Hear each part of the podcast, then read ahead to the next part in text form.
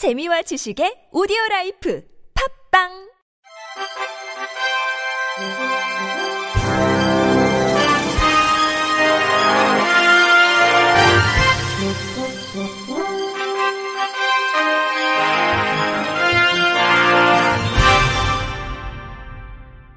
청취자 여러분 안녕하십니까? 1월 6일 수요일 KBIC 뉴스입니다. 서울시 사회서비스원이 쿠호트, 동일 집단 격리된 노인 요양시설이나 장애인 생활시설에 코로나19 긴급 돌봄 인력을 지원한다고 어제 밝혔습니다. 기존에 장애인과 어르신에게 지원하던 긴급 돌봄 서비스에 더해 코호트된 노인, 장애인 시설, 코호트로 인해 별도 격리시설에서 자가 격리해야 하는 장애인, 어르신을 위한 돌봄 인력을 추가로 지원하는 것입니다. 서울시 사회서비스원은 최근 요양시설 집단 감염이 속출하고 있고 돌봄 취약계층의 경우 서비스 중단 위기가 더 큰 위기로 번질 수 있는 만큼 증가 수요에 대비하고 위기를 관리하기 위해 긴급 돌봄 서비스 확대를 결정하게 됐다고 배경을 설명했습니다. 이에 따라 서울시는 긴급 돌봄 서비스를 서울시 운영 격리시설, 코호트 격리된 노인 요양시설, 장애인 생활시설, 기존 돌봄 서비스 중단 가정 등 3대 분야로 확대 운영한다고 전했습니다.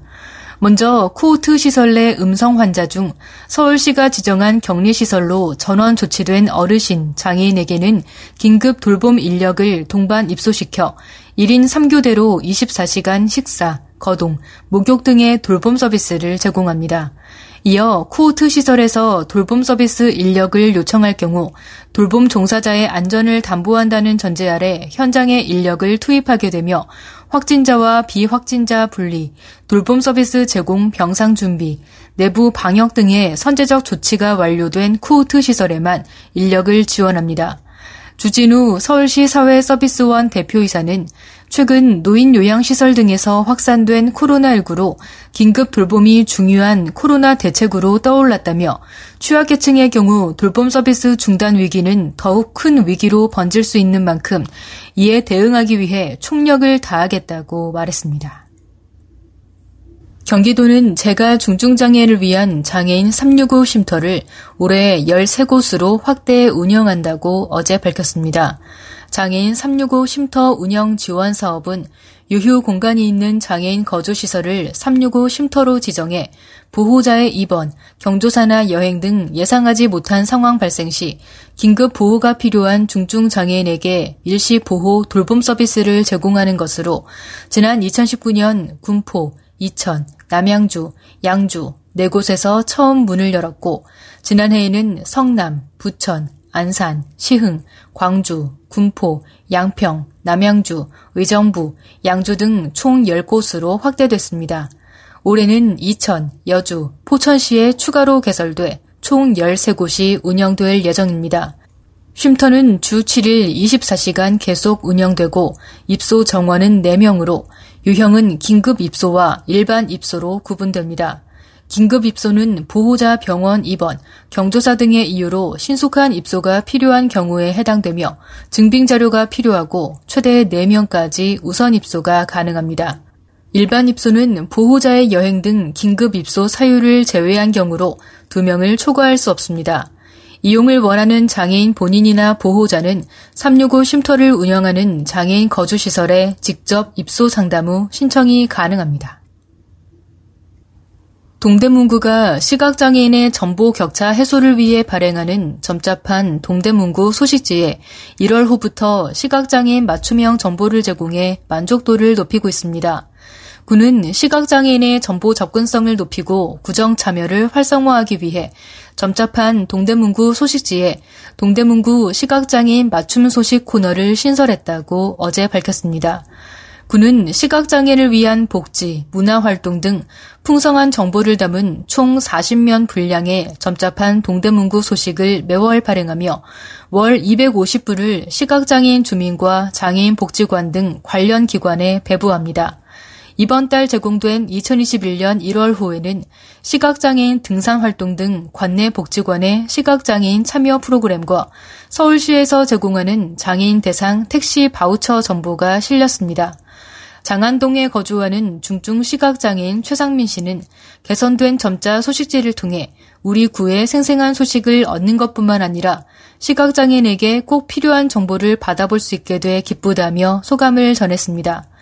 유덕열 동대문 구청장은 모두에게 평등한 정보 제공은 장애인과 더불어 사는 세상을 위한 출발점이라며 점잡한 동대문구 소식지를 통해 우리 구의 유용한 정보와 새로운 소식을 접하며 시각장애를 가진 구민이 적극적으로 구정에 참여할 수 있도록 최선을 다하겠다고 밝혔습니다. 밀알복지재단 기빙플러스가 코코도르와 장애인 일자리 창출을 위한 사회공헌 업무 협약을 체결했다고 어제 밝혔습니다. 기빙 플러스는 기업으로부터 기부받은 재고 이월 상품을 판매한 수익으로 매장 내 장애인, 다문화 이주 여성 등 취약계층을 고용하는 기업 사회공헌 전문 스토어로 이번 협약으로 코코도르는 기빙 플러스에 매월 자사 디퓨저 300개를 정기 기부하기로 했습니다. 기부된 물품은 기빙플러스를 통해 판매되며 판매 수익금은 기빙플러스에서 일하는 장애인 근로자와 기빙플러스 매장이 위치한 지역사회 취약계층을 위해 사용됩니다.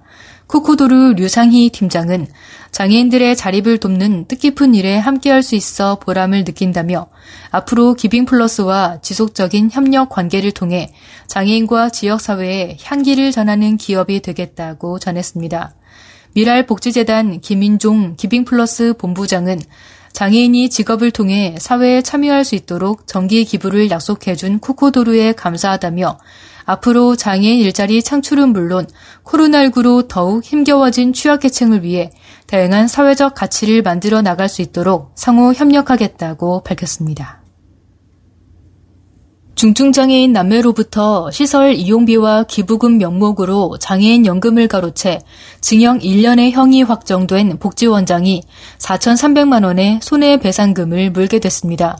대한법률구조공단에 따르면 부산지법 서부지원은 뇌변변 장애인 남매 A씨와 B씨의 가족이 부산의 한 복지원장 C씨를 상대로 낸 손해배상 청구 소송에서 4,300만 원을 지급하라는 결정을 내렸습니다.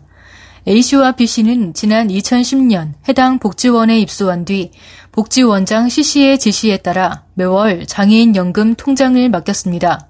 C씨는 시설을 이용하는 실비라며 A씨 등의 통장에서 수십 차례에 걸쳐 3,100만 원을 인출해 개인 용도로 사용했으며 A씨 남매의 동생에게 복지원에 입소하면 기부금으로 1인당 600만 원씩 내야 한다며 1,200만 원을 받아 사적으로 사용했습니다.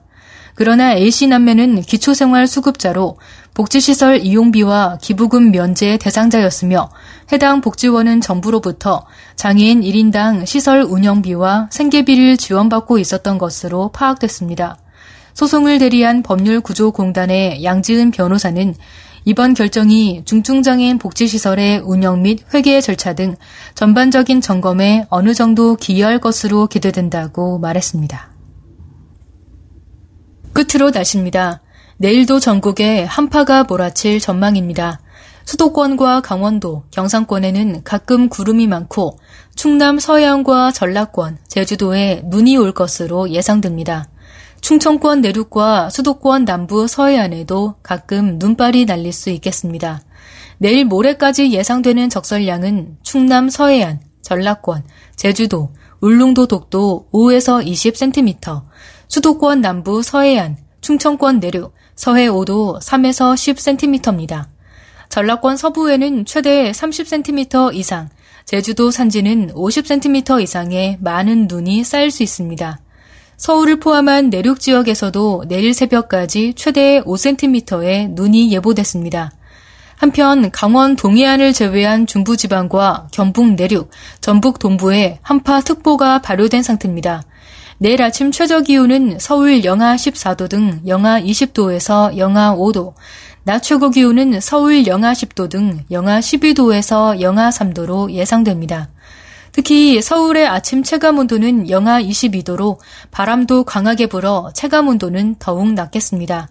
이번 추위는 내일 모레 절정을 이루겠고 이후에도 평년보다 2도에서 6도 낮은 기온이 당분간 이어질 것으로 보입니다. 원활한 대기 확산으로 미세먼지 농도는 전 권역이 좋음 수준을 나타내겠습니다. 이상으로 1월 6일 수요일 KBIC 뉴스를 마칩니다.